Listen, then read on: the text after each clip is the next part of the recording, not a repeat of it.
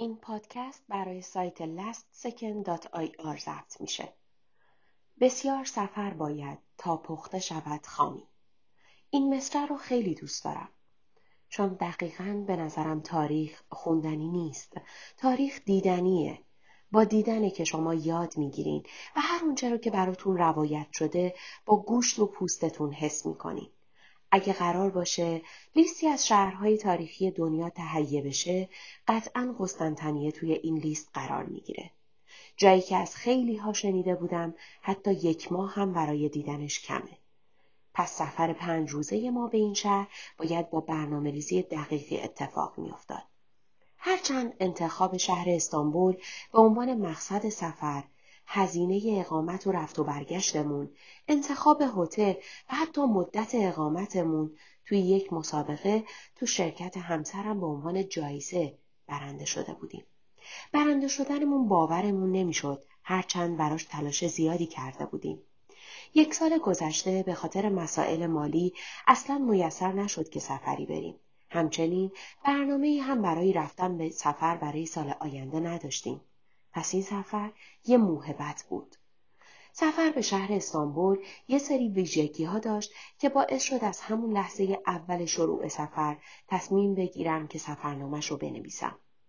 البته می‌دونم استانبول شهریه که خیلیا با دلایل متفاوت بهش سفر کردن و قطعا عنوان سفرنامه استانبول نمی‌تونه زیاد جذاب باشه.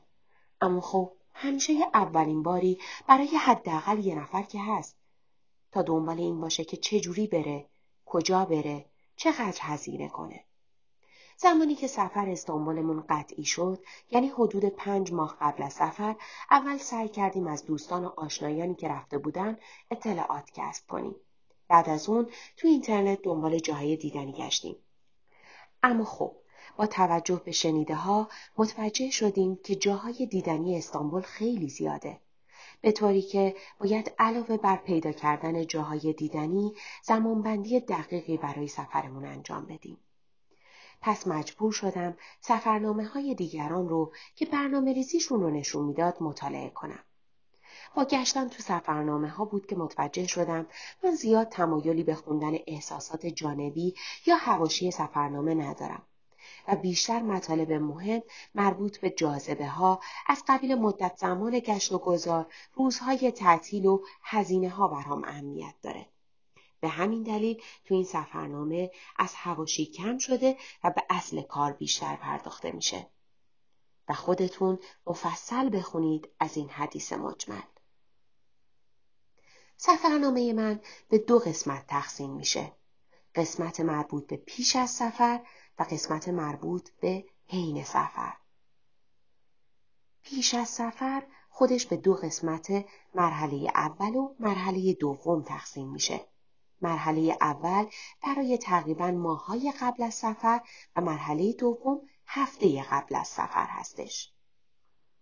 پیش از سفر مرحله اول برنامه ریزی برای مدت زمان چهار شب و پنج روز سفر به صورت جز به جز با احتمال تغییرات پیش بینی نشده و بازگذاشتن قسمتی از برنامه برای به هم نخوردن سایر برنامه ریزی ها انجام گرفت و روی کاغذ نوشته شد. در این مرحله ابتدا جاهای دیدنی از سایت های مختلف پیدا شد. بعد از اون از گوگل مپ آدرس دقیق هر کدوم فاصله از هتل مدت زمان رسیدن به هر کدوم و یا در واقع اصیله نقلیه‌ای که لازمه تا اونجا بریم حالا یا پیاده یا با ماشین یا مترو مشخص شد. بعد از اون هم با مطالعه سفرنامه ها و دیدن عکس مکان های دیدنی مدت زمان مورد نیاز برای هر جاذبه تعیین شد. بعدش با استفاده از نظرسنجی بازدید کننده ها و مطالعه نظراتشون توی گوگل برای هر جاذبه و همینطور در نظر گرفتن هدف ما از سفر به هر جای دیدنی درجه هایی رو اختصاص دادیم. تا در صورت نبودن وقت کافی از ندیدن جاذبه هایی که حذف میشن پشیمون نشیم. حالا منظور از هدف از سفر اینه که استراحت و آرامش باشه، دیدن جاهای تاریخی باشه، خرید یا بازدید از جاذبه های طبیعی و طبیعت گردی. هدف ما از سفر دیدن جاهای تاریخی بود. کلا اهل خرید نیستیم. با این درجه بندی تونستیم مناطق اصلی بازدید رو مشخص کنیم و با تعیین شدن جاذبه های نزدیک به اون جاذبه اصلی و فاصله دو جاذبه از هم به صورت زمانی تونستیم برای یک صبح تا ظهر یا حتی شب با صرفه‌جویی در استفاده از وسایل نقلیه و کم کردن زمان طلب شده برنامه‌ریزی مناسبی داشته باشیم. حداقل اینجوری فکر می‌کردیم.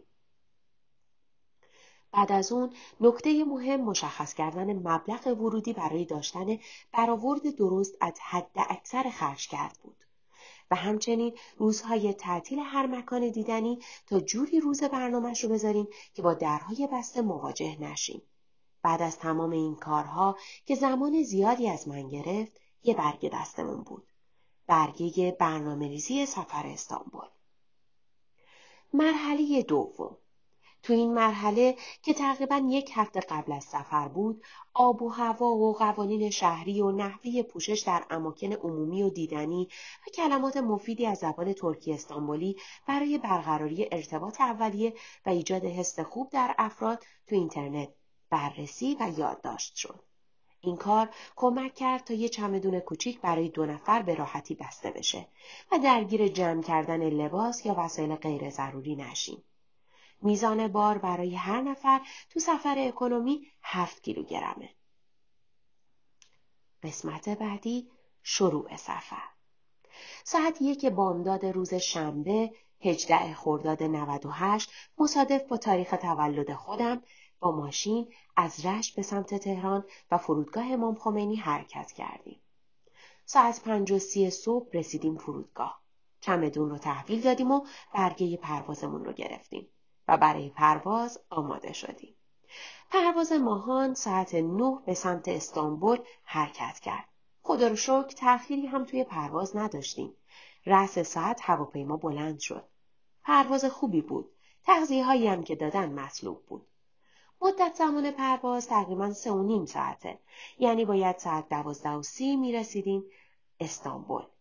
اما با توجه به اختلاف زمانی اونم تو نیمه اول سال حدود ساعت یازده رسیدیم فرودگاه جدید استانبول که خیلی هم زیبا و بزرگ بود. هرچند هنوز کامل نشده بود. علایم رو به درستی برای راهنمایی مسافران نذاشته بودند و ما بیشتر با دنبال کردن ایرانی های دوروبرمون مسیر رو پیدا کردیم. ترانسفر فرودگاهی داشتیم و بعد از گشتن لابلای جمعیت زیاد بالاخره پیداش کردیم. منتظر موندیم تا بقیه مسافرین ترانسفرمون هم بیان و حرکت کنیم. تو مسیر یه سری اطلاعات بهمون دادن. از قبیل جاهای مخصوص خرید سیم کارت و شارژ و تبدیل ارز و غیره. همینطور تورهایی رو معرفی کردن که با توجه به تجربه های قبلیمون تصمیمی برای خریدشون نداشتیم و می‌دونستیم که خودمون می‌تونیم با صرف زمان و هزینه کمتر از تمام موقعیت های معرفی شده و تازه بیشتر از اون استفاده کنیم. ما سیم کارت داشتیم چون تقریبا دو ماه قبل یکی از دوستانمون که رفته بود استانبول سیم کارت رو تهیه کرده بود و فقط باید شارژ می‌شد. وقتی از تور لیدرمون برای شارژ پرسیدیم گفتن احتمالا نمی‌تونیم از اون سیم کارت استفاده کنیم چون صاحبش از کشور ترکیه خارج شده. اما اشتباه می‌کردن و هیچ مشکلی با استفاده از سیم کارت نداشتیم.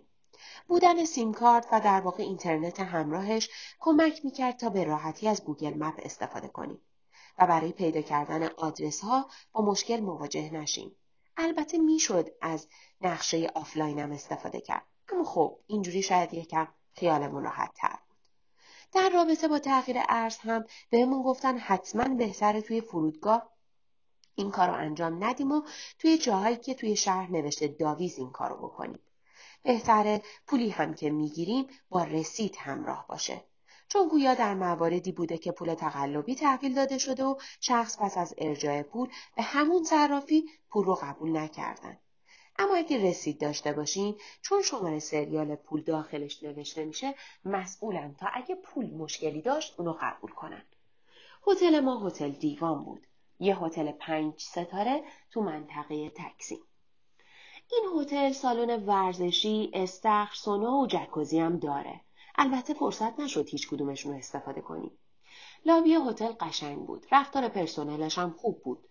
تو ورودی هتل هم یه جورایی یه ایست بازرسی وجود داشت که هر بار برای ورود و خروج وسایلی که همراهتون هست اسکن می‌کردن. افراد هم از زیر یه در مخصوص عبور و مرور می‌کردن. اتاق ما طبقه سوم بود. متاسفانه اتاقمون منظره خاصی نداشت. البته کل پنجره های هتل رو به خیابون های اطرافه و فقط احتمالا از طبقات خیلی بالاتر می‌شد تنگه بسفر و کاخ دلما باغچه رو دید. این هتل علاوه بر نزدیکی به ایستگاه مترو و خیابون تقسیم با دلما باغچه حدود 25 دقیقه فاصله داره. البته باید بگم موقع رفتن که سربایینیه نه موقع برگشت. از طرفی خوبی این هتل این بود که برای گردش های شبانه و پیاده روی های وقت و بی وقت و حتی خریدهای یهویی خوراکی قطعا به مشکل بر نمیخوردیم و به دلیل توریستی بودن امنیت در اطراف هتل بالا بود. تو مسیر از فرودگاه به هتل واقعا از دیدن ساختمون های قدیمی و درب و داغون متعجب بودیم. باورمون نمی‌شد که قسمت اروپایی استانبول اینقدر با صحنههایی که تو فیلماشون دیده بودیم متفاوت باشه. بعد از اون متوجه شدیم که منطقه ایانشین جای دیگه است و فیلم برداری هم همونجا انجام میشه. و فاصله طبقاتی تو ترکیه هم مثل اینکه خیلی زیاده. طبق برنامه قصد داشتیم اگه زودتر از ساعت پذیرش رسیدیم هتل بریم تو خیابونای اطراف هتل یه چرخی بزنیم و یه چیزی بخوریم و بعد برگردیم برای پذیرش. اما چون آخرین نفراتی بودیم که ترنسفر ما رو به هتلمون رسون یعنی حدود ساعت یک همون موقع پذیرشمون انجام شد.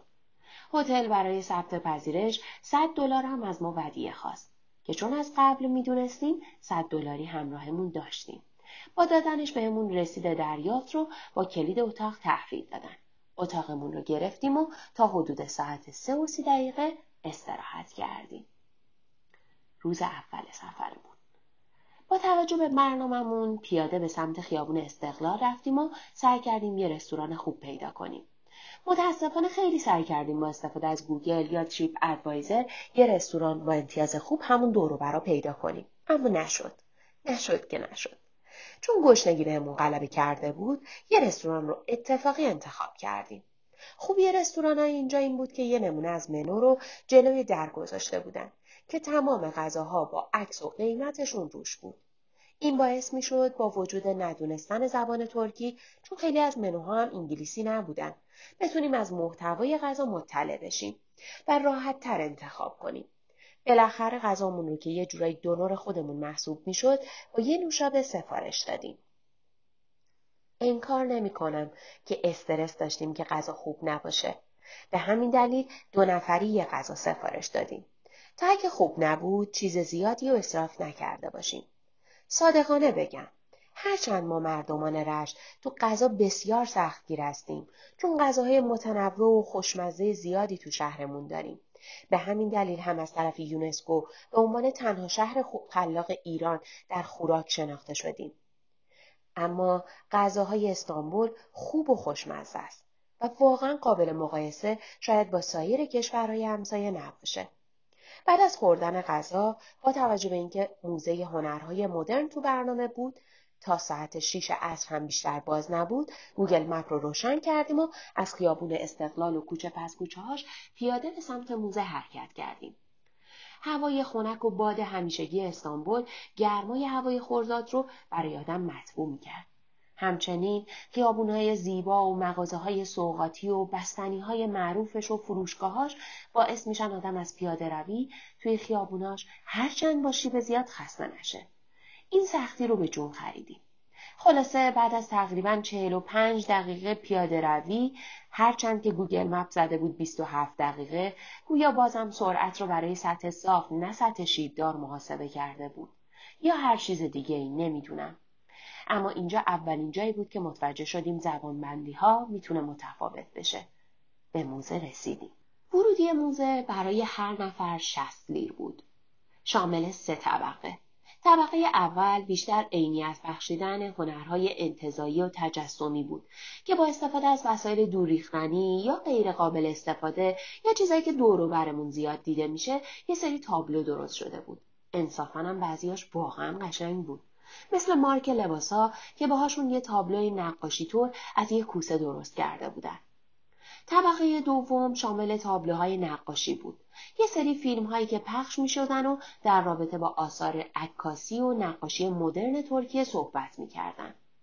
طبقه سومم یه جورایی موزه صنعت پارچه و لباس ترکیه بود و تاریخچه این صنعت رو نشون می‌دادن.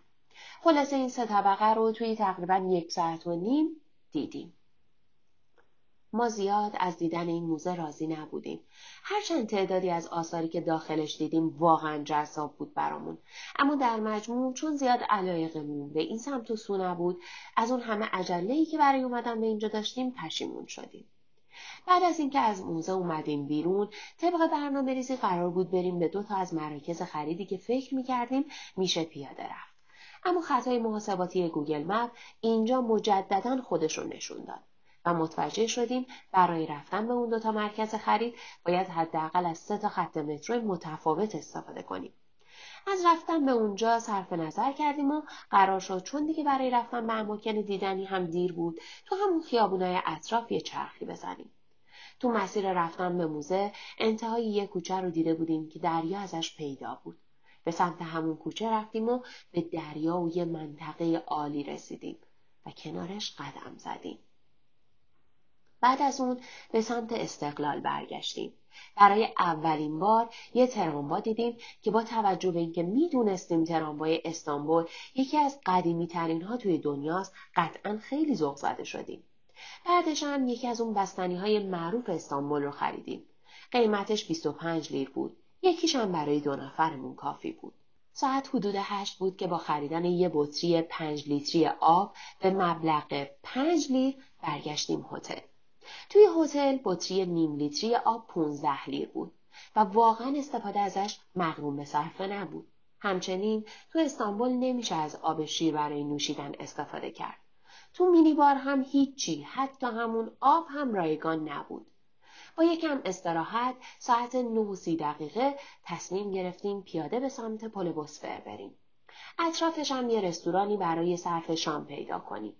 از هتل تا پل بسفر تقریبا یک ساعت و چهل و پنج دقیقه پیاده راه داشتیم. تو مسیر از کنار دلما باغچه، چند تا مسجد، دیوار قدیمی و ورزشگاه فنرباغچه گذشتیم. انصافا دیدن دلما باغچه توی شب خالی از لطف نبود. به یه اسکله رسیدیم که خیلی هم شلوغ بود. متوجه شدیم برای رفتن به قسمت آسیایی استانبول می‌تونیم با ده لیر سوار این کشتیا بشیم. و به اون طرف بسته یا حتی جزایر پرنس بریم. هرچند برنامه برای این کار نداشتیم. کنار اسکله کلی رستوران بود که اغلبشون غذاهای دریایی داشتن. بالاخره با کلی بالا پایین کردن یه رستوران پیدا کردیم که قیمت غذاهاش از تکسیم و استقلال خیلی ارزون تر بود. مثلا حتی نوشابهی که توی تکسیم هفت لیر حساب می‌شد اینجا پنج لیر بود. یه رستوران که موسیقی زنده و فضای باز هم داشت. حجم غذاهاش خوب بود. طعمش هم دوست داشتیم.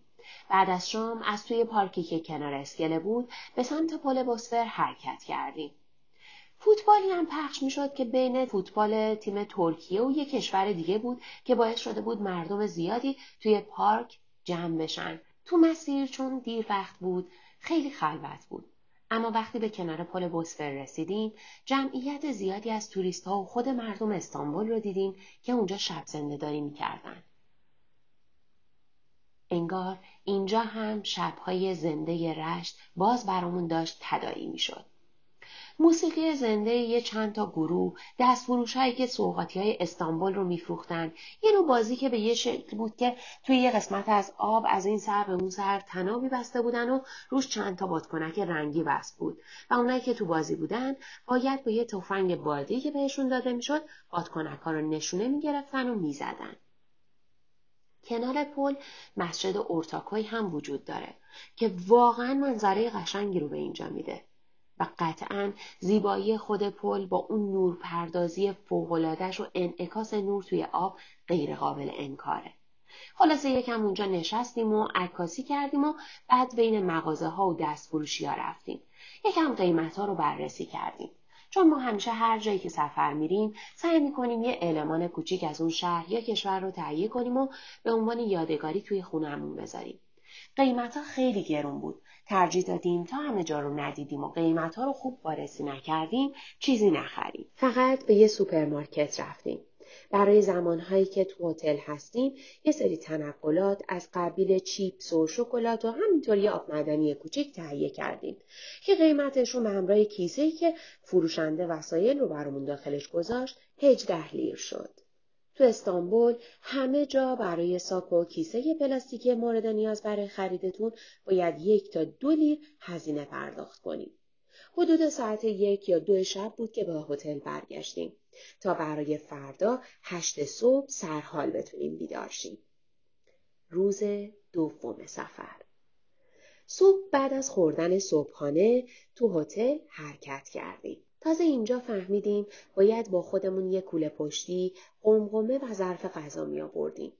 چون آب بزرگی که گرفته بودیم قابل حمل نبود. و همون بطری آب نیم لیتری که از شب قبل داشتیم رو پر کردیم و تو همون کیسه پلاستیکی که داشتیم گذاشتیم. تقریبا بیشتر کسایی که برای صبحانه اومده بودن یه مقداری کیک و میوه و آجیل توی ظرفی که با خودشون آورده بودن میریختن و میذاشتن توی کولشون. لازم به ذکره که تو هتلمون اصلا هیچ ایرانی ندیدیم و بیشتر اروپایی یا عرب بودن. برای این گفتم که فکر نکنید ایرانیا بودن که از صبحانه ها بر می داشتن یا باعث ایجاد فکر در مورد ایرانی ها نشه. من دیدنی های استانبول رو به سه بخش تقسیم کرده بودم. منطقه بیگوهلو که هتلمون توش بود. منطقه فاتح که بیشترین جاهای دیدنی و تاریخی رو توی خودش داشت و بعدی قسمت سلیمانیه که مهمترین جای دیدنیش همون مسجد سلیمانه.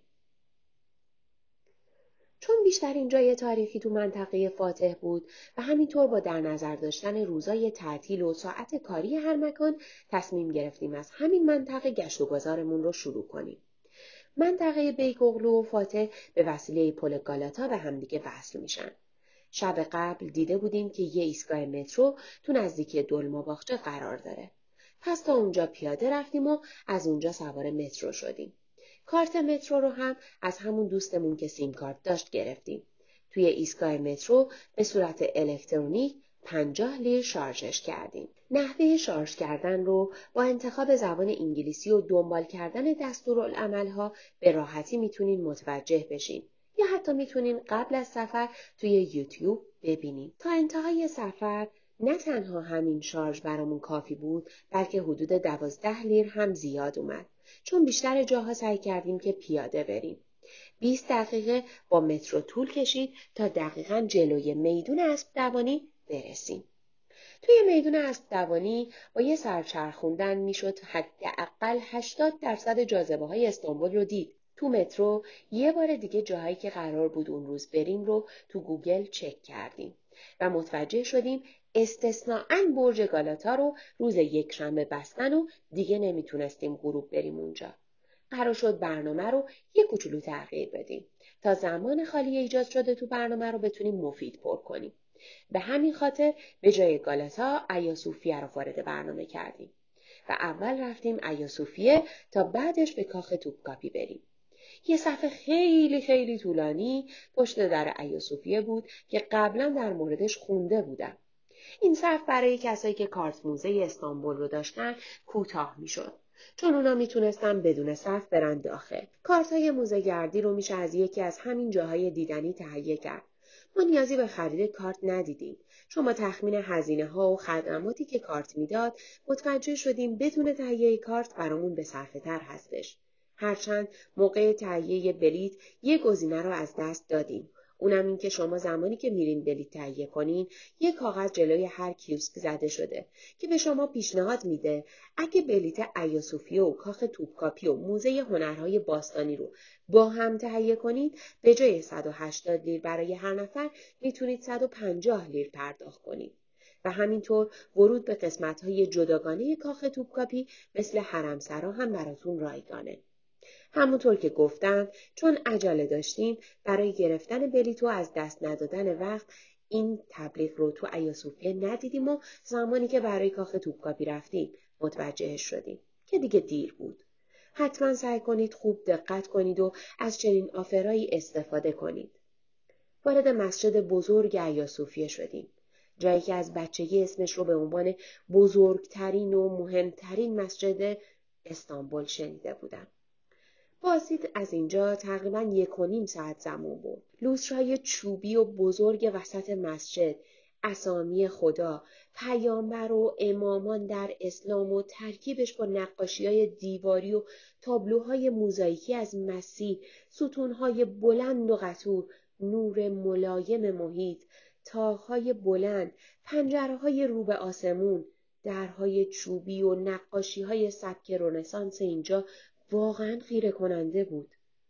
عظمت معماری این مسجد و در حقیقت کلیسای قبل از دوره اسلامی عثمانی در استانبول و موزه فعلی آدم رو مبهوت می‌کنه.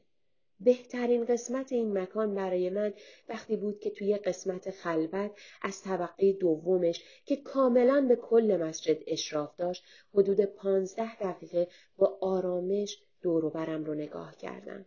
این مکان برای ما حس خیلی خوب و مثبتی داشت. اینجا فقط کلیسا یا مسجد نبود. اینجا تلاقی اسلام و مسیحیت بود. افول و ظهور انسانهایی بود که برای ابدی شدن جنگیده بودند. بعد از خروج از ایاسوفیه به سمت توپکاپی حرکت کردیم. برای رسیدن به توپکاپی از پارک گلخانه و کنار موزه باستانشناسی گذشتیم. قرار بود به این موزه هم سر بزنیم. اما با دیدن درب ورودیش و همینطور تجربه موزه هنرهای مدرن از رفتن به این موزه صرف نظر کردیم و مستقیم رفتیم به سمت کاخ توپکاپی. حدود چهل دقیقه بعد به کاخ رسیدیم. تقریبا 15 دقیقه انتهای مسیر یه سربالایی با شیب آروم داره. اما اینقدر مسیر قشنگ و درختای سر به فلک کشیده و سرسبزش چشم نوازه که اصلا خستگی طی کردن مسیر رو احساس نمی کنیم. ورودی توپکاپی بدون حرمسرا برای هر نفر شست لیر بود.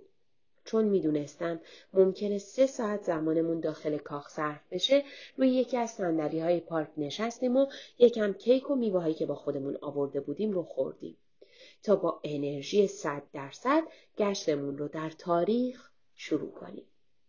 وارد کاخ شدیم. دنیا انگار اینجا عوض می‌شد. انگار زمان این طرف متوقف شده بود. تو همون دالانهایی بودیم که از کتاب سلطانه خونده بودم. مطبخی که توش هزاران دستیسه برای از بین بردن شاهزاده ها صورت گرفته بود. ظروفی که توشون غذاهای آنچنانی سرو می‌شد و شاید هم بارها توشون سمی برای کشتن ریخته شده بود.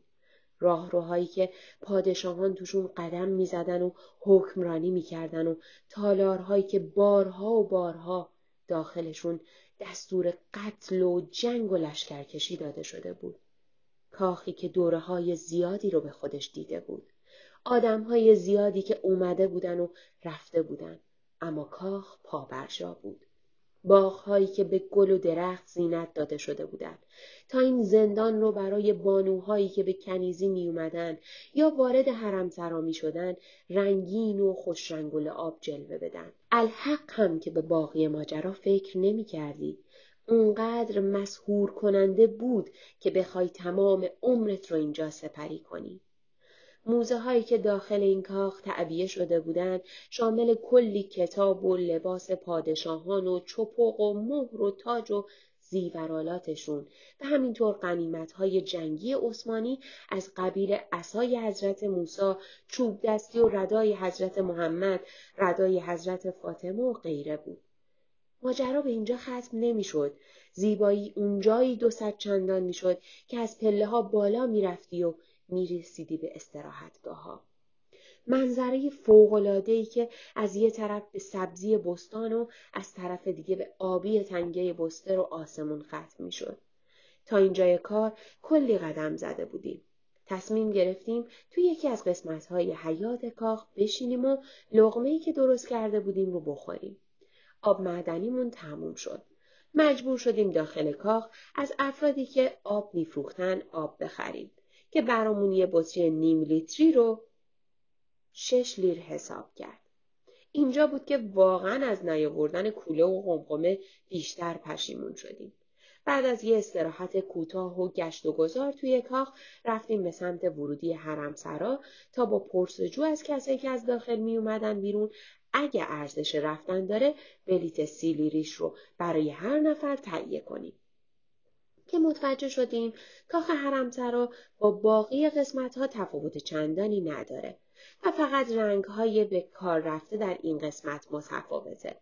پس دیگه داخل حرمسرا نرفتیم و از مسیر دیگه از کاخ خارج شدیم. البته بگم اگه هزینه ای که می کردیم برامون مهم نبود قطعا داخل حرمسرا رو از دست نمی‌دادیم. با عبور از پارک گلهانه به پشت مسجد ایاسوفیه رسیدیم و از اونجا بعد از گرفتن چند تا عکس رفتیم سمت میدون سلطان احمد. جلوی فواره مسجد یه سری عکس که قبلا مدلش رو دیده بودم گرفتیم. واقعا یکی از روش های جذب توریست همین بلاگرا هستن که میرن جاهای مختلف عکاسی می‌کنن و باعث میشن با یه عکس زیبا یه جاذبه معمولی دیدنی بشه آدم تمایل داشته باشه باهاشون عکس هنری داشته باشه حتی اگه هیچ کدوم از اون عکسایی که می‌گیری به پای عکس بلاگرا نرسه اینجا بود که وی نتیجه گرفت بلاگرا سفر نمیرن که کیف کنن سفر میرن که تولید محتوا انجام بدن توی میدون سلطان احمد سه قسمت وجود داره. فواره آلمانی ها، ستون مارپیچ، ستون هیپودروم یا ستون نمادین از میدان اسب دوانی. بعد از اونجا رفتیم داخل مقبره سلطان احمد که شامل قبر خودش و همه خاندان درجه یکش بود. راستش یکم برای من بودن اون همه قبر توی یه مقبره کنار هم یه کوچولو ترسناک بود. توی این مقبره هر قبری که امامه بالاش گذاشته بودن مربوطی به یه مرد و اونایی که امامه نداشتن مربوط به یه خانم بود. بازدید از این مقبره حدود یک ربع ساعت زمان گرفت. ساعت تقریبا چهار بود که بین این دوراهی موندیم که مسجد آبی رو هم جلوتر از برنامهمون بریم ببینیم یا نه. که چون پاوربانک همراهمون نبود و شارژ گوشیمونم رو به افول بود تصمیم گرفتیم برای یه استراحت کوتاه و نماز و صرف غذا بریم سمت هتل. با همون مترویی که اومده بودیم برگشتیم. تو ایستگاه آخرش یه ایستگاه باقی مونده به دلما باغچه پیاده شدیم و تا هتل پیاده رفتیم اینجا بود که سختی سربالایی رفتن گریبانمون رو گرفت. تا به هتل برسیم ساعت حدود پنج و سی دقیقه عصر بود. تو مسیر از یه خانم دست فروش دو تا بطری کوچیک آب معدنی یخزده گرفتیم که سلیر شد و حسابی هم چسبید. تا حدود ساعت هشت و سی دقیقه استراحت کردیم و از تنقلاتی که روز قبل خریده بودیم استفاده کردیم. ساعت نه شب مجددا برای پیاده روی توی خیابون استقلال آماده شدیم. عطر شاه بلوط کبابی شده همه جا رو پر کرده بود. باد خنکی میوزید و شهر حسابی شلوغ بود. اینجا هم باز مثل رشت بهش صفت شبهای روشن رو میشه اضافه کرد. مردمی که با آرامش نشسته بودن و شاه بلوط و هندبونه و بستنی میخوردن. یا دور گروه های موسیقی که از کشورهای مختلفی بودن حلقه زده بودن و با ریتم موسیقی دست می‌زدن و میخوندن. یا کسایی که توی مراکز خرید میگشتن و دنبال پیدا کردن جنس مورد نظرشون بودن. به چهره ها که نگاه می‌کردی تنوع توریست ها رو به راحتی می‌شد دید و چقدر دیدن این آرامش توی این صحنه از کنار هم قرار گرفتن این همه تفاوت لذت بخش بود. تا حدود ساعت دوازده شب تو خیابونها قدم زدیم و سر تا پا گوش و چشم شدیم برای ضبط و ثبت این همه حس خوب. این روز هم با حدود 20 کیلومتر پیاده روی به پایان رسید. روز سوم سفر طبق برنامه روز قبل چون مهمترین جاذبه برنامه روز سوم رو که همون ایاسوفیه بود زودتر دیده بودیم تصمیم گرفتیم برنامه روز چهارم رو با روز سوم جایگزین کنیم. بریم سمت دیگه استانبول که همون مسجد سلیمانیه بود. صبح بعد از خوردن صبحانه ساعت حدود نه بود که به سمت متروی ایستگاه خیابون استقلال حرکت کردیم و با عوض کردن دو خط مترو و طی کردن مسیری 20 دقیقه‌ای به صورت پیاده ساعت ده به مسجد سلیمانیه رسیدیم. ورودی مسجد سلیمانیه یه قبرستونه. اما نه اونجوری که فکر کنین با دیدنش دلتون می‌گیره یا حس بدی بهتون میده. اصلا قبرهای آدمهای معروفی که یه زمانی دنیا رو رو انگشتاشون میچرخوندن و شاید هیچ وقت فکر نمی‌کردن اینقدر ساده زیر خروارها خاک قرار بگیرن. مقبره سلطان سلیمان و خرم سلطان تنها زن هفته سلطان عثمانی به صورت دو مقبره جداگانه اینجا واقع شده بود. متاسفانه روز دوشنبه روز تعطیلی مسجد بود و این باعث شد در مقبره ها برای ورود باز نباشند و ما فقط از بیرون آرامگاه رو دیدیم. اما بازدید از سایر جاهای مسجد کاملا آزاد و رایگان بود. واقع شدن این مسجد توی ارتفاع بالاتر از ساختمونهای دور و برش گلکاری بینظیر منظره رو به دریا معماری بینظیر و عظمتش باعث می‌شد قدم زدن تو حیات این مسجد واقعا لذت بخش باشه برای ورود به مسجد هم آقایون و هم خانم ها باید هجاب داشته باشن که اگه لباستون مناسب هم نباشه می‌تونین از جاهایی که تو مسجد در نظر گرفته شده یه لباس روپوش مانندی تهیه کنین و وارد مسجد بشین. همینطور به دلیل وجود محراب همه جاهای مسجد قابل بازدید نیست. اما یه بخشی وجود داره که توریست ها چه مسلمون چه غیر مسلمون می‌تونن واردش بشن. معماری بینظیر داخل مسجد هم قطعا غیر قابل توصیفه. زیبایی این ساختمون و آرامشی که القا می‌کنه قطعا توی نوشتن نمی گنجه. امیدوارم عکسا کمی از این زیبایی رو نشون بده. تقریبا حدود یک ساعت و ربع بازدید از این مکان طول کشید. از اینجا Google Map رو روشن کردیم و مقصد بعدی که تنها جای دیدنی در نزدیکی مسجد سلیمان بود البته به خیال خودمون نزدیک یعنی کلیسای چورا رو سرچ کردیم. قبلا فاصله این دوتا مکان رو به صورت پیاده پیدا کرده بودم. می‌دونستم حدود یک ساعت باید پیاده بریم. برای رسیدن به جاهای دیدنی پیاده روی رو به دو دلیل انتخاب می کردیم. یک، دیدن محله ها، زندگی آدم های عادی به دور از ظاهرسازی های معمول برای جذب توریست. دو، صرف جویی در هزینه به خصوص تو مسیرهایی که مترو نداشتن و مجبور می شدیم از تاکسی استفاده کنیم. یکی از سختی های پیاده روی تو استانبول اینه که زمان و گوگل به شما یه چیز رو میگه اما میزان مصرف انرژی و خستگی تو قوانین فیزیک یه چیز دیگه. در واقع شاید اگه این یه ساعت مسیر کفی رو قرار بود پیاده روی کنیم اصلا به چشم نمی اومد. اما وقتی قرار یک ساعت یه سطح شیبدار رو طی کنین در واقع مثل اینه که دارین میرین به یه کوهنوردی اونم نموجه هست. شنیده بودم که تو استانبول حتما چای با باقلوا رو باید امتحان کنیم. تو مسیرمون به سمت چورای قهوه خونه قدیمی روبروی یه پارک پیدا کردیم. توی پارک نشستیم و دو تا چای به مبلغ دو نیم لیر خوردیم. خیلی هم انصافا چسبید. خستگیرم حسابی از تنمون در کرد. کلی هم گربه خوشگل و ملوس دیدیم که متوجه شدیم واقعا این که میگن استانبول شهر گربه هاست درسته. این هم قابل ذکره که چای توی منطقه تکسیم یا فاتح که توریست زیاد میره برای هر نفر قیمتش هفت لیره. خلاصه بعد از دیدن کلی از قسمتهای شهر، گذشتن از خیابونا، دیدن دیوارهای قناتهایی که از دوره رنسانس باقی مونده بودن، مسجدهای دیگهی که توسط فرزندان سلطان سلیمان ساخته شده بودن و کلی مرغ دریایی خوشگل به کلیسای چورا رسیدیم. باورمون نمی‌شد که این همه پیاده روی و سختی برای اینجا بوده باشه. یک کلیسای خیلی کوچیک که جز سه تا نقاشی دیواری هیچ چیز خاصی نداشت. و بدترین قسمتش این بود که جلوی کلیسا رو با پارچه پوشونده بودن.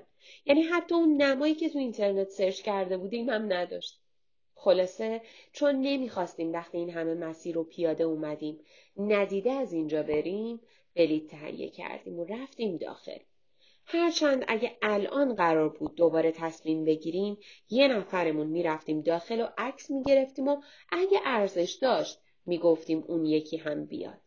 خلاصه اینکه برای رفتن به داخل کلیسا نفری چهل و پنج لیر پرداخت کردیم که مبلغش دست کمی از ایاسوفی و توپکاپی نداشت اما یک دهم درصد اونا هم ارزش نداشت با دیدن اینجا بیشتر مصر شدم که این سفرنامه رو بنویسم تا بگم خیلی از اون ستاره هایی که تو گوگل می‌بینید به یه سری جاها داده شده علکیه و ممکنه اصلا مطابق با سلیقه شما نباشه.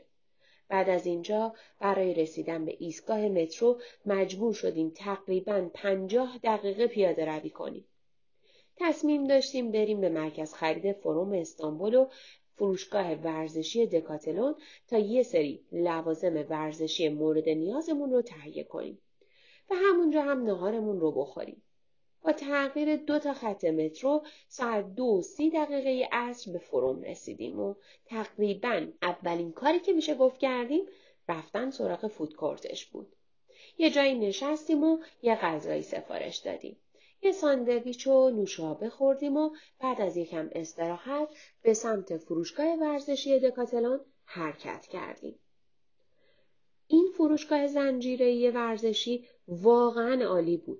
یه فروشگاه خیلی بزرگ با های متفاوت که انواع وسایل ورزشی از قبیل کوهنوردی، دوچرخه سواری، شنا، بسکتبال، والیبال، ورزش های رزمی و غیره رو می‌شد اینجا پیدا کرد. علاوه بر خرید می‌شد تو قسمت های مشخص شده داخل فروشگاه دوچرخه یا اسکیت و یا هر چیز دیگه ای رو امتحان کرد. تو پیستای کوچیکی که تعبیه شده بود می‌شد حتی سوار دوچرخه هم شد. قیمتاش هم واقعا خوب بود. ما وسایل مورد نظرمون رو برداشتیم و علاوه بر اون یه قمقمه ورزشی و کوله هم برداشتیم تا تو دو روز باقی مونده هم ازشون برای راحتی کار خودمون تو سفر استفاده کنیم. بعد از این فروشگاه یک گشت و گذار کوتاه تو مرکز خرید فروم داشتیم و اون تعریفی که تو اینترنت در موردش خونده بودیم اصلا در موردش صادق نبود. یعنی حداقل به نظر ما صادق نبود. زیاد از فروشگاهاش، وسایلش و تنوع برنداش راضی نبودیم. بعد از حدود یک ساعت به سمت مترو حرکت کردیم تا به سمت هتل بریم. ساعت حدود هشت بود که به هتل رسیدیم و قرار بود که بعد از یه مقدار استراحت بریم دوباره بیرون قدم بزنیم. اما 26 کیلومتر پیاده روی در طی روز واقعا خستمون کرده بود. ترجیح دادیم توی هتل بمونیم و برای فردا صبح سرحال بریم سمت باقی برنامه هامون. روز چهارم سفر روز چهارم در واقع یه جورایی برای ما روز آخر برنامه هامون محسوب می شد. باید جاهای مهمی که مد نظرمون بود رو می دیدیم. اولین مکان کاخ دلما باغچه بود. بارون میبارید و آسمون استانبول رو جذاب تر کرده بود. درختای مسیر از نم بارون حسابی تازگی و تراوت پیدا کرده بودند. یه عطر مطبوع از خاک بارون خورده تو فضا پخش شده بود. این کاخ حتی قبل از ورود بهش هم شما رو با در و دیوارای زیبا و فوقالعادهش مدهوش می‌کنه. قبل از ورود به کاخ برج ساعت کاخ دلما باغچه قرار داره که حکاکی روی سنگ این برج واقعا جذاب و دلبره. بعد از عبور از قسمت بازرسی باید بریم برای تهیه بلیت ورودی که برای هر نفر بدون ورودی حرمسرا 60 لیر هستش. داخل این کاخ هم چند قسمت برای بازدید وجود داره. یک بخش اصلی کاخ، دو حرمسرا، سه موزه ساعت و چهار کاخ شیشه‌ای. کاخ شیشهای بسته بود. موزه ساعت هم با همون بلیت کاخ اصلی قابل بازدید بود و سی لیر برای هر نفر هزینه اضافه برای حرمسرا به نظرمون لازم نبود و فقط همون بلیت اصلی رو تهیه کردیم و وارد کاخ شدیم. بینظیر بود. آینکاری ها، مبلمان، ظروف و نقاشی های دیواری جذاب و تابلوهای فوقالعاده اتاقهایی که به صورت مجزا تو هر اتاق یه قسمت از وسایل و ابزارهای پادشاهان و حتی آتاتورک از قبیل مهر و اسلحه و شمشیر و نامه و کتابخونه و غیره رو دستبندی و به معرض نمایش گذاشته بودن. این کاخ خیلی مدرن تر از کاخ توپکاپی بود. اونجا اگه تاریخ بود اینجا عظمت بود قدرت بود و زیبایی قسمتی از این کاخ سقف شیشهای تاق مانندی داشت که اونقدر زیبا بود که می‌شد ساعتها زیر اون سقف نشست و زندگی رو بازی کرد. حمام، ایوان، اتاق پذیرایی، اتاقهای خواب، اتاق کار، بخشی از اتاقهایی بود که داخل این کاخ وجود داشت. متاسفانه عکس برداری از داخل کاخ ممنوع هستش. این کاخ دقیقا کنار تنگه بسفر ساخته شده. و شما با موندن روی ایوان منظری زیبای بستر و آسمون استانبول میگم استانبول چون اینجا واقعا جمله هر جا بری آسمون همین رنگ صدق نمی‌کنه آسمون استانبول و ابرهایی که دارن واقعا خاص خودشه یعنی عظمت خدادادی رو در کنار عظمت ساخته بشر می‌بینیم اینجا شاید بشه گفت شاهد یه ترکیب کم نظیر هستیم تو موزه ساعت شنیده بودم تمام ساعتها روی زمان مرگ آتاتورک تنظیم شده برای احترام زیادی که ترکها براش قائل هستند. اما من تمام ساعتهای این موزه رو چک کردم و هیچ اثری از حتی دو ساعت با یک زمان یکسان وجود نداشت. تو مسیر کاخ به موزه ساعت که خارج از کاخ توی ساختمون جداگانه قرار داره کاخ شیشه ای رو هم دیدیم. که فکر می‌کنم چون بیشتر در و دیواراش از جنس شیشه بوده بهش می‌گفتن کاخ شیشه ای. همینطور یه سری تاووس و مرغ و خروس و اردک و غرقاول که توی فضای خیلی کوچیک نگهداری می گشت و گذار و عکاسی تو این کاخ حدود دو ساعت و رو طول کشید. بعد از اینجا به سمت ایستگاه مترو دلما باخچه که تقریبا یک رو پیاده با اینجا فاصله داشت رفتیم. سوار مترو شدیم تا دوباره بریم سمت منطقه فاتح و مکانهای باقی مونده تو برنامه رو ببینیم. با رسیدن به فاتح اول رفتیم به سمت مسجد سلطان احمد یا همون مسجد آبی. به این دلیل بهش میگن مسجد آبی که گنبدهای مسجد به رنگ آبیه. البته باید گفت قبلا آبی بوده. چون به نظرم اگه به آبی بودن باشه مسجد سلیمانی خیلی خیلی آبی تر از اینجا به نظر می‌رسه. به نظرم اون زیبایی مسجد سلیمانیه رو نداشت. اونقدر شلوغ بود و بچه ها از این بر به اون بر میدویدن که حتی نمی‌شد درست یه جا موند. بعد از حدود سی دقیقه از مسجد بیرون زدیم و رفتیم سمت مسجد ایاسوفیه کوچک. که گفته میشه موقع ساخت ایاسوفیه اینجا رو در سایز کوچکتر با شباهت زیادی در نزدیکیش ساختن تا قبل از اتمام ایاسوفیه اصلی از اینجا به عنوان محل استقرار بتونن بهره برداری کنن. فاصلهش تا خود ایاسوفیه تقریبا 15 دقیقه هستش. در انتهای یک کوچه در میدان سلطان احمد قرار داره. مسجد عیا صوفیه کوچیک به نظرم جز نوع سنگ ها و رنگشون هیچ شباهتی به عیا صوفیه اصلی نداشت. نمی‌دونم چرا این اسم رو براش انتخاب کردن و کاملا یه مسجد معمولی محسوب میشه. بعد از دیدن این مسجد به سمت آبنبار باسیلیکا حرکت کردیم.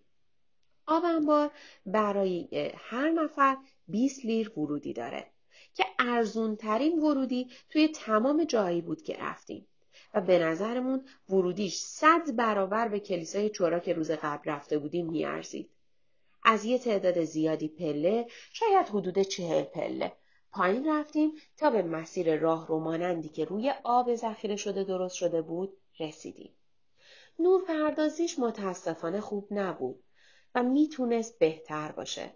اینجا برای اولین بار جایی رو دیدم که می‌گفتن با لباسهای سنتی عثمانی عکاسی انجام میدن. ما تو همون راه رو به مسیرمون ادامه دادیم تا به سه ستون معروف آبنبار برسیم که در واقع تنها قسمت دیدنی آبنبار بود. آبی داخل آبنبار نبود. یه سری سکه هم تو کفش ریخته شده بود که گویا مردم قبلا اعتقاد داشتن برای برآورده شدن آرزو باید تو آب سکه بندازن و این سکه ها از زمانی که آبی داخلش وجود داشته باقی مونده بود. توی آبنبار یه ستون به اسم ستون اشک و دو ستون از سر مدوزا یا پیرزنی که از روی سرش به جای مو مار رویده وجود داره. ستون اشک توی راهروی انحرافی و دو ستون مدوزا دقیقا در انتهای آبنبار قرار گرفتن. جالب اینه که هنوز هم گویا معلوم نشده که چرا داخل آبنبار باید چنین ستونهایی وجود داشته باشه. عکاسی اینجا به دلیل کم بودن نور محیط خیلی سخت بود. راه رفتن هم به دلیل لغزنده بودن زمین خیلی باید با احتیاط انجام می‌شد. چون هر لحظه احتمال سرخوردن وجود داشت.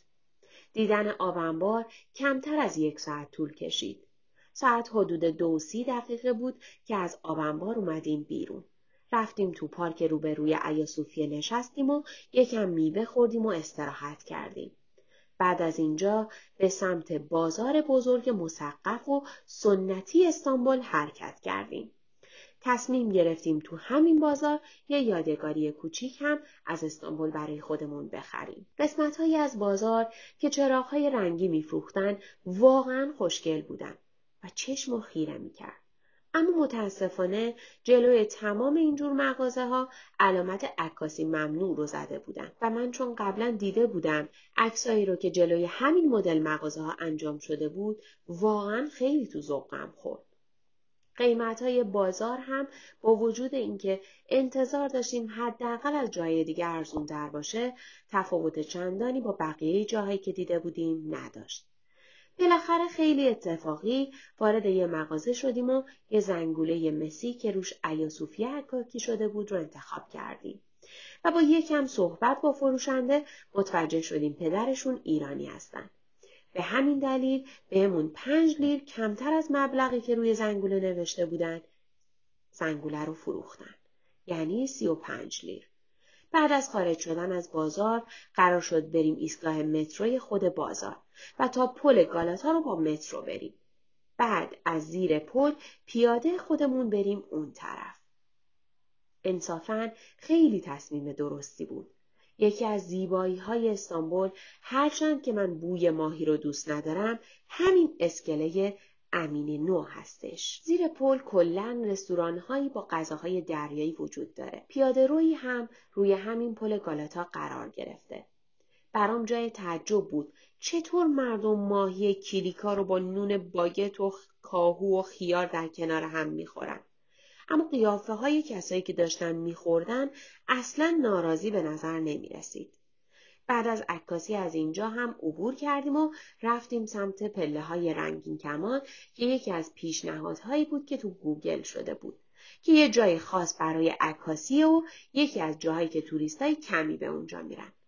خب من هم اخفال شدم و به سمت این پله های رنگین کمان پیاده حرکت کردیم.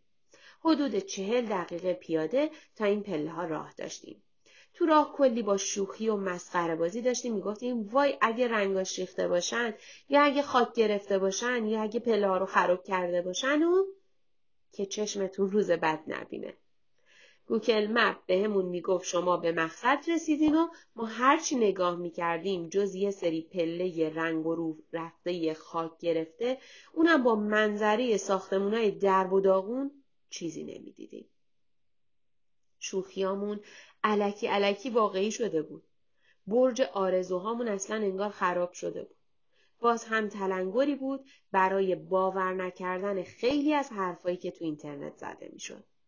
از اونجا رفتیم به سمت یه سوپرمارکت و یه بستنی و یه آب معدنی خریدیم و بعدش با سی دقیقه پیاده روی نفسگیر به خاطر شیبدار بودن مجددا رفتیم به سمت آخرین مقصدمون. یعنی برج گالاتا. کلی توی صف پایین برج موندیم تا بالاخره نوبتمون شد. رفتیم داخل و بلیط تهیه کردیم. با یه آسانسور به یه طبقه مونده به آخر برج رسیدیم. این برج تا مدتها بلندترین ساختمون استانبول محسوب می‌شد. و دو نوع رستوران یکی سنتی یکی مدرن که در واقع یه جور کافی شاپ هستش تو دو طبقه انتهایی وجود داشت. ارتفاع برج از زمین 66 و نیم متره و از سطح دریا 140 متر. برای ورودی برج باید بلیط تهیه بشه و قیمتش برای هر نفر 25 لیره. خود برج از سنگ و چوب درست شده.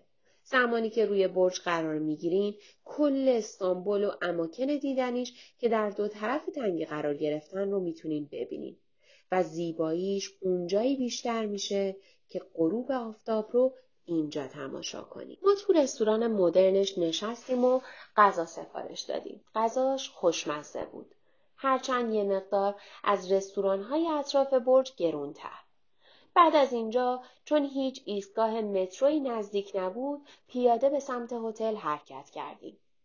حدود ساعت هشت غروب به هتل رسیدیم.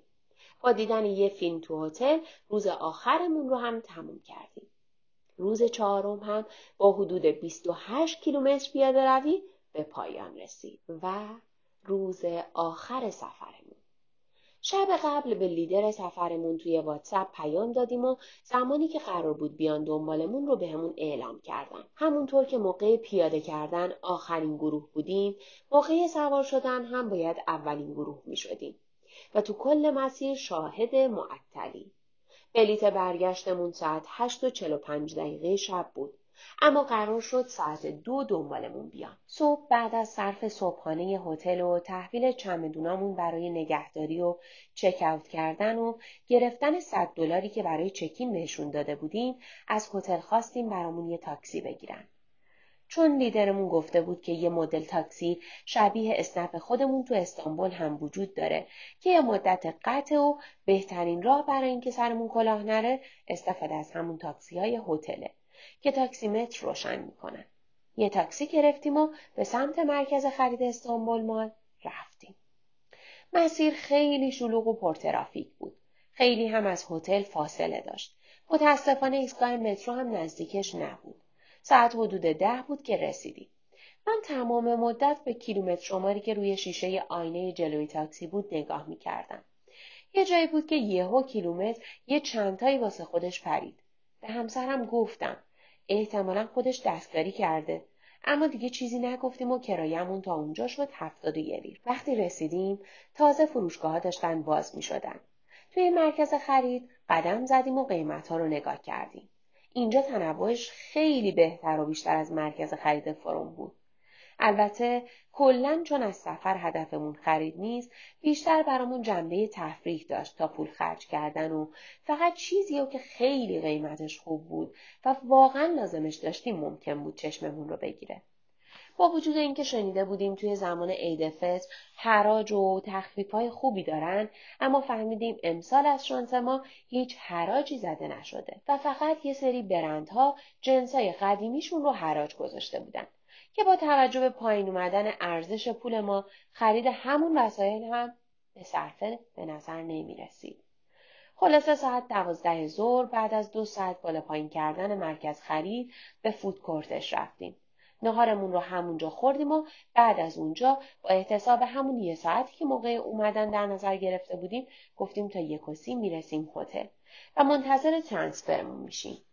اما متاسفانه به ترافیک سنگینی برخوردیم که با روشن کردن گوگل مپ متوجه شدیم حداقل ده دقیقه با تاخیر می‌رسیم. چنان استرسی برای جاموندن داشتیم که واقعا از اینکه اصلا رفتیم سمت مرکز خرید پشیمون شده بودیم. اما خدا رو شکر که شماره تماس لیدرمون رو داشتیم. چون سیم کارت هم داشتیم تونستیم باهاش تماس بگیریم. بهش تأخیرمون رو اطلاع دادیم و گفتیم که فقط ده دقیقه دیرتر می‌رسیم. گفتن اگه ده دقیقه باشه مشکلی نیست و منتظرمون میمونن. اما متاسفانه ترافیک بیشتر از حد انتظار ما بود. ما هم دیدیم با این وضعیت با نیم ساعت تأخیر هم نمی‌رسیم.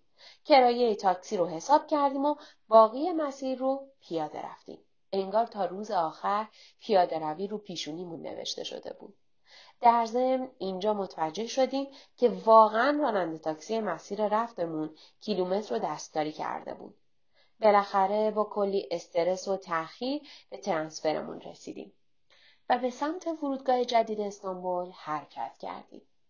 موقع سوار شدن به هواپیما واقعا باورمون نمی‌شد که اینقدر زود پنج روز گذشت. اما خوشحال بودیم.